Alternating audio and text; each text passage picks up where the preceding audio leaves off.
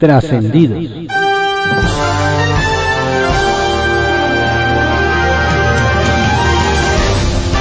Continuamos con la audiosíntesis informativa de Adrián Ojeda Román, correspondiente a hoy, martes 3 de mayo de 2022. Demos lectura a algunos trascendidos que se publican en periódicos de circulación nacional. Templo Mayor, por Fray Bartolomé, que se publica en el periódico Reforma. La buena noticia para la 4T es que Pemex volvió a tener utilidades. La mala noticia para los mexicanos es que para lograrlo fue necesario que el país desviara 45 mil millones de pesos a la empresa, se hiciera cargo de sus adeudos y que Rusia pusiera al mundo al borde de la Tercera Guerra Mundial. Y es que por más que el gobierno federal quiera vender como un gran éxito el resultado financiero del primer trimestre, la realidad es que no es producto de la rentabilidad y productividad de Pemex. Si la empresa que dirige Octavio Romero Oropesa obtuvo de enero a marzo una utilidad de 122.493 millones de pesos, fue porque recibió una ayudota federal de 45 mil millones justamente para amortizar su deuda. Además, sus ingresos subieron porque con la invasión rusa a Ucrania, el barril de petróleo se disparó hacia los 100 dólares. Así que no es por fomentar el pesimismo, pero la jaula de Pemex es más artificial que la nieve en aerosol. Es curioso, ahora que volvieron a surgir las dudas sobre el estado de salud del presidente Andrés Manuel López Obrador, las benditas redes sociales pusieron en evidencia a uno de sus colaboradores. Se trata del director de la agencia de propaganda llamada Sistema Público de Radiodifusión, Genaro Villamil. Resulta que en 2015 este personaje era periodista y especuló en Twitter sobre la posibilidad de que Enrique Peña Nieto tuviera cáncer. El país tiene derecho a saber, escribió entonces Villamil. Ahora que se dice que AMLO tiene aterosclerosis coronaria, sería interesante ver que vuelva a defender el derecho de los mexicanos a saber la verdad sobre la salud del presidente. ¿O mejor de eso no hablamos? Cada vez es más evidente que Ricardo Mejía Verdeja es subsecretario no porque le interese el tema de la seguridad del país, sino porque le sirve para promoverse a la gubernatura de Coahuila. El domingo fue el día más violento en lo que va del año, con 112 personas víctimas de homicidio doloso. Con estas cifras han sido asesinadas más personas en los tres años de Andrés Manuel López Obrador que en todo el gobierno de Felipe Calderón. ¿Y dónde andaba el subsecretario de Seguridad Pública mientras esto pasaba? Pues justamente en tierras coahuilenses, en un acto más de Morena. Y luego se preguntan por qué fracasó la 4T en esta materia. Si ya de por sí el AICM puede ser un calvario, más van a padecer los usuarios ahora que el presidente pretende limitar sus operaciones por medio de un decretazo. No haga usted corajes. Respire, relájese y váyase a trabajar. Que alguien tiene que pagarle a los controladores de vuelo del AIFA por no hacer nada. Circuito Interior, que se publica en el periódico Reforma. Dicen que la convocatoria la hizo el secretario de Gobierno Martí Batres fue una reunión con los secretarios de las secciones sindicales. Y hasta ahí podría pasar como algo ordinario. Pero lo extraordinario fue que solo citaron a los líderes de las nueve alcaldías de oposición. Y según esto, la petición fue movilizar a sus agremiados y generar la mayor cantidad de escándalo político administrativo.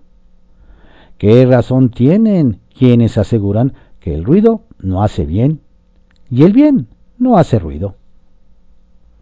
De nuevo, comienza a cascabelear la posibilidad de que el tramo subterráneo de la línea 12 vuelva a operar antes de que se concluya el reforzamiento y reconstrucción de la parte elevada. Lo que no se ha dicho es que esta podría ser la forma de liberar presión, pues aquello de que las obras estarían listas para antes de que termine el año, cada vez lucen más complejas de cumplir. Será por esto que en la conferencia sobre el tema ayer en el antiguo Palacio del Ayuntamiento todos lucían especialmente tensos. Línea 13, que se publica en el periódico Contrarréplica. Derecho a la lactancia. El diputado del PRD, Jorge Gaviño, acusó de mezquindad al grupo parlamentario de Morena. Esto ante la negativa de aprobación de la propuesta de incluir en la Constitución de la Ciudad de México el derecho a la lactancia materna. Desde sus redes sociales, Gaviño Ambrí señaló, el grupo parlamentario de Morena en la Ciudad de México, en la Comisión de Puntos Constitucionales del Congreso de la Ciudad de México, retiró del orden del día el dictamen de la diputada Polominia Romana para que la Constitución de la Ciudad de México garantice el derecho humano a la lactancia. Es claro que no quieren aprobar algo propuesto por la oposición, expresó el legislador. en postura. Por cuarta ocasión, un juez de control pospuso la audiencia de imputación contra varias personas servidoras públicas implicadas en el caso de la línea 12. Desde el punto de vista del jurista Teófilo Benítez, la determinación dejó de lado nuevamente a las víctimas. Al concluir la sesión de este 2 de mayo, explicó que esa decisión se basó fundamentalmente por dos casos, en el que uno de los imputados tiene complicaciones de salud y el segundo, su asesora jurídica, desconoce el contenido de la carpeta judicial. Benítez dijo que sus defendidos se mantendrán en la misma postura en la próxima diligencia y solicitarán las imputaciones hacia un dolo eventual. Brecha de género. La diputada del PAN, Ana Villagrán, integrante de la Comisión de Igualdad de Género del Congreso de la Ciudad, se comprometió a presentar leyes que cierren la brecha de género en materia laboral y denunció que de cada 100 hombres empleados solo hay 64 mujeres. Esto de acuerdo a cifras de la Asociación de Especialistas en Economía México. ¿Cómo vamos? La legisladora precisó que, de acuerdo a dicha asociación, las mujeres mexicanas padecen con mayor frecuencia situaciones de pobreza laboral, porque trabajan por una menor paga en promedio y no acceden a posiciones de mayor rango. De ahí la necesidad de legislar a favor de revertir dicha situación. MH Solidaridad. El alcalde de Miguel Hidalgo, Mauricio Tabe, presentó el programa MH Solidaria, con el que se busca aprovechar la responsabilidad social de las empresas y canalizarlas a las principales necesidades de la comunidad. La primera empresa en sumarse a esta iniciativa fue Grupo Heineken, quien donó un gimnasio urbano, el cual se instaló en el Parque Lira. Al respecto, el alcalde destacó que a través de MH Solidaria queremos que las empresas pongan su granito de arena para mejorar nuestro espacio público, para lograr áreas verdes mucho mejores acondicionadas para recuperar nuestros espacios públicos, para que los vecinos los ocupen. Además, hizo un llamado para que más empresas se sumen a esta acción. El Caballito, que se publica en el periódico El Universal. Quieren comisión investigadora en el Congreso por caso Línea 12.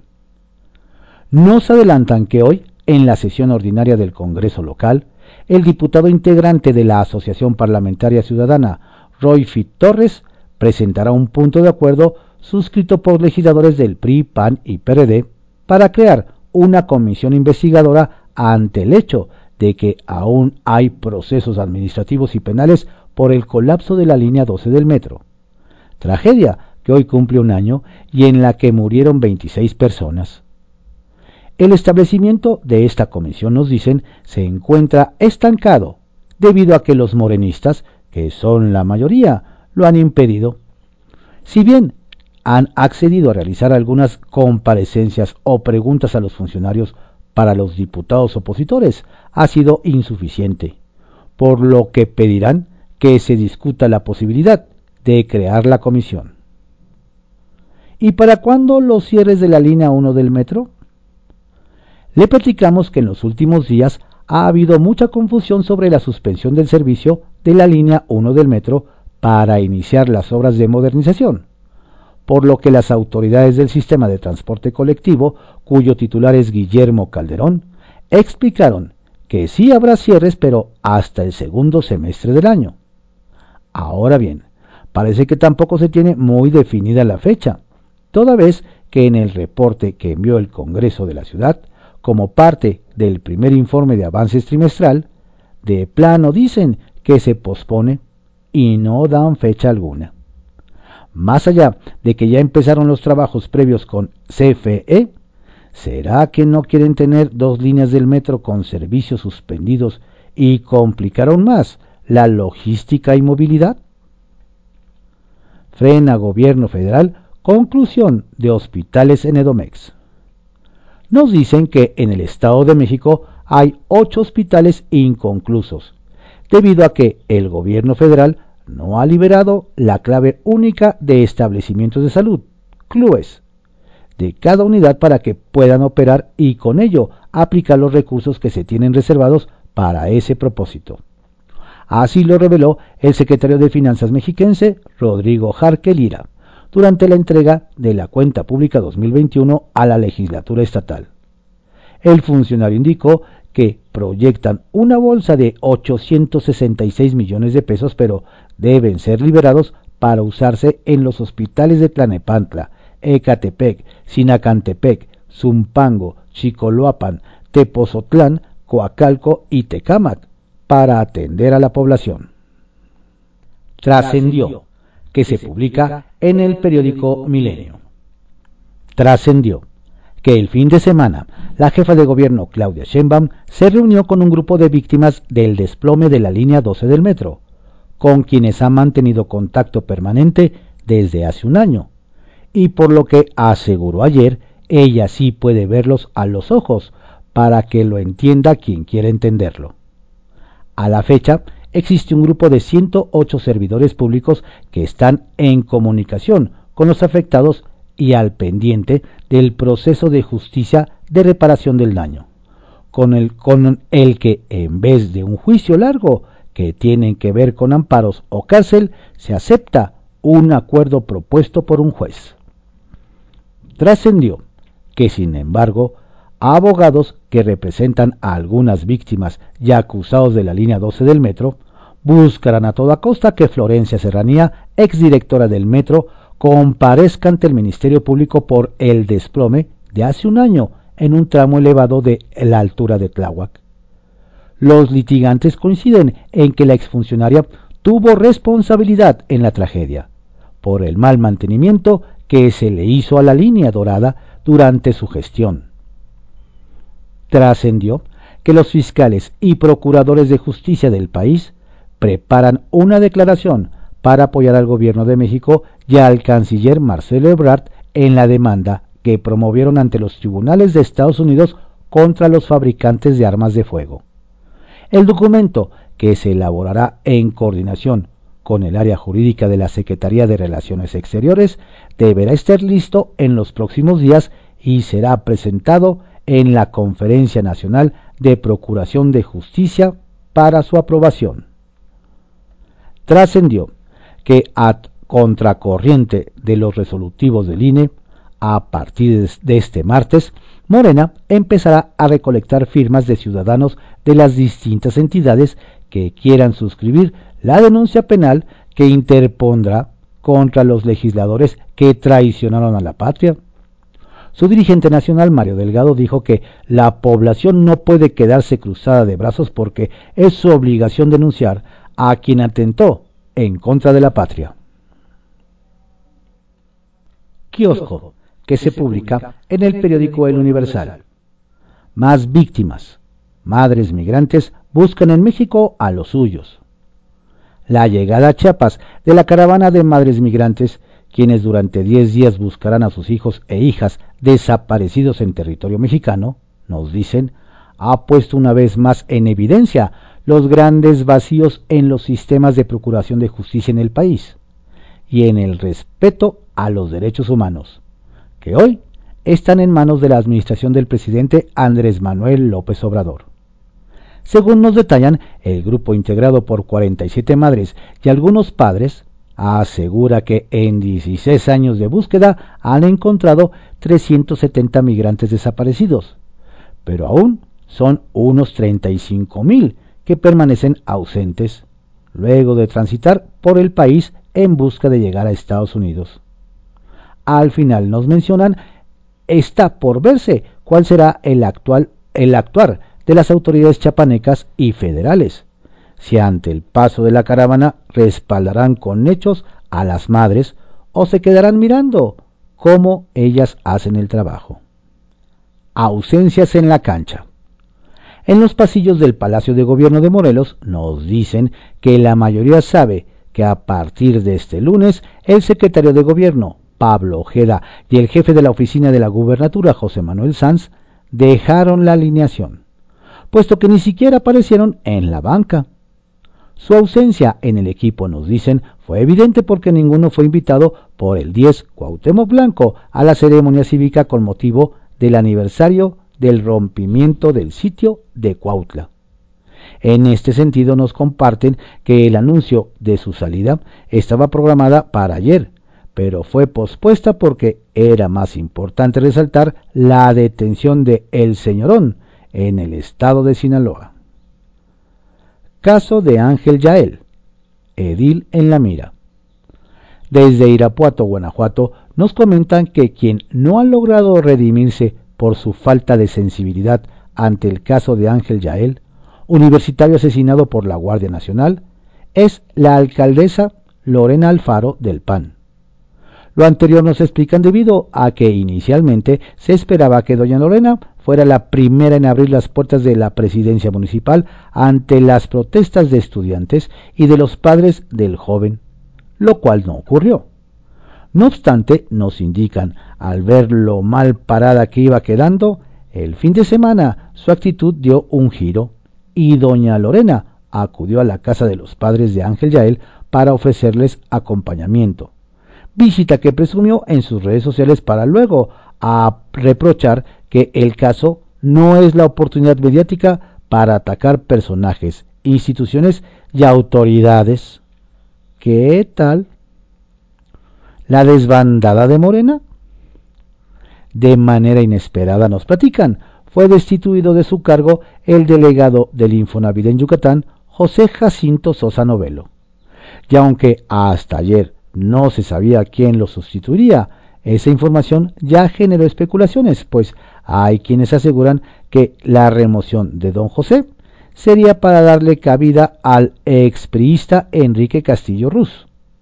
En este sentido nos explican que en los corrillos políticos se asegura que dicho movimiento y otro más en delegaciones de dependencias federales son parte de los acuerdos o alianzas de Morena con algunos perfiles políticos a quienes se están llevando de la oposición. ¿Será verdad? Sacapuntas, que se publica en El Heraldo de México. Por los derechos humanos Importante acuerdo suscribió el Heraldo de México con la UNAM, con el propósito de divulgar y realizar investigaciones de derechos humanos. Representado por Ángel Mieres, Antonio Holguín y Franco Carreño, Heraldo Media Group recibió a Guadalupe Valencia, coordinadora de Humanidades, y a Raúl González, coordinador del programa de Derechos Humanos. Momento clave. La apuesta es muy grande en Palacio Nacional. Y lo que haga hoy el secretario de Relaciones Exteriores, Marcelo Ebrard Casaubon, en la Casa Blanca, será un antes y un después, pues nos hacen ver que de esta negociación depende si avanzan o no los programas de desarrollo en Centroamérica. Ver de frente. Vaya sorpresa la que nos llevamos ayer los capitalinos luego de que la jefa de gobierno, Claudia Sheinbaum, dio a conocer que el domingo visitó y se comunicó con los familiares de las víctimas de la línea 12 del metro. Con esta acción está claro que en un país de tragedias e impunidad todavía hay servidores públicos que pueden ver de frente a las víctimas. Para mejor momento. A pesar de que llegó la iniciativa de reforma electoral del Ejecutivo Federal a la Comisión Permanente del Congreso, no esperan llamar a periodo extraordinario para poder resolver esta discusión. Nos dicen que los legisladores se tomarán un tiempo y la iniciativa del presidente López Obrador se discutirá hasta el próximo periodo ordinario de sesiones. Buenas nuevas. Buenas noticias para los mexicanos se dio a conocer ayer. Telmex informó que no habrá aumento de tarifas en sus servicios.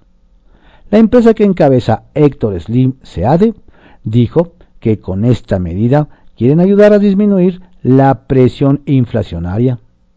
Relevante noticia, previo a que se presente el plan contra la inflación en México. Estos fueron algunos trascendidos que se publican en periódicos capitalinos de circulación nacional en la audiosíntesis informativa de Adrián Ojeda Román, correspondiente a hoy, martes 3 de mayo de 2022. Tenga usted un excelente día. Saludos cordiales de su servidor Adrián Ojeda Castilla.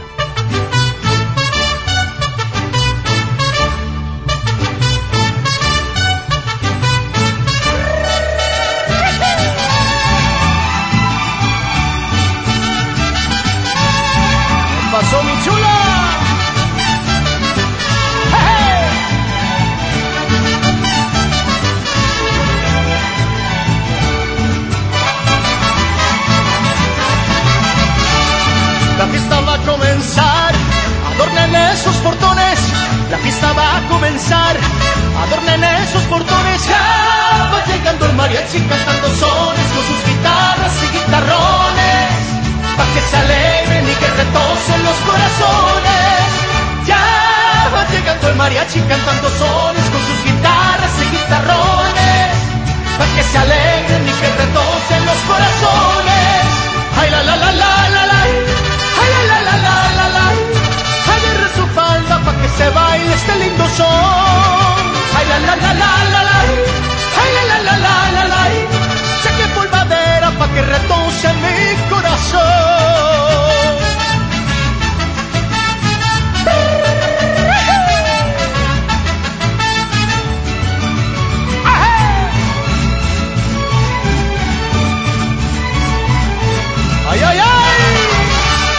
La fiesta sigue bonita, toda llena de alegría. La fiesta sigue bonita, toda llena de alegría. Sigue tocando el mariachi con sus violines, trompetas y la vihuela, pa' que se alegre y se contenta mi linda nena.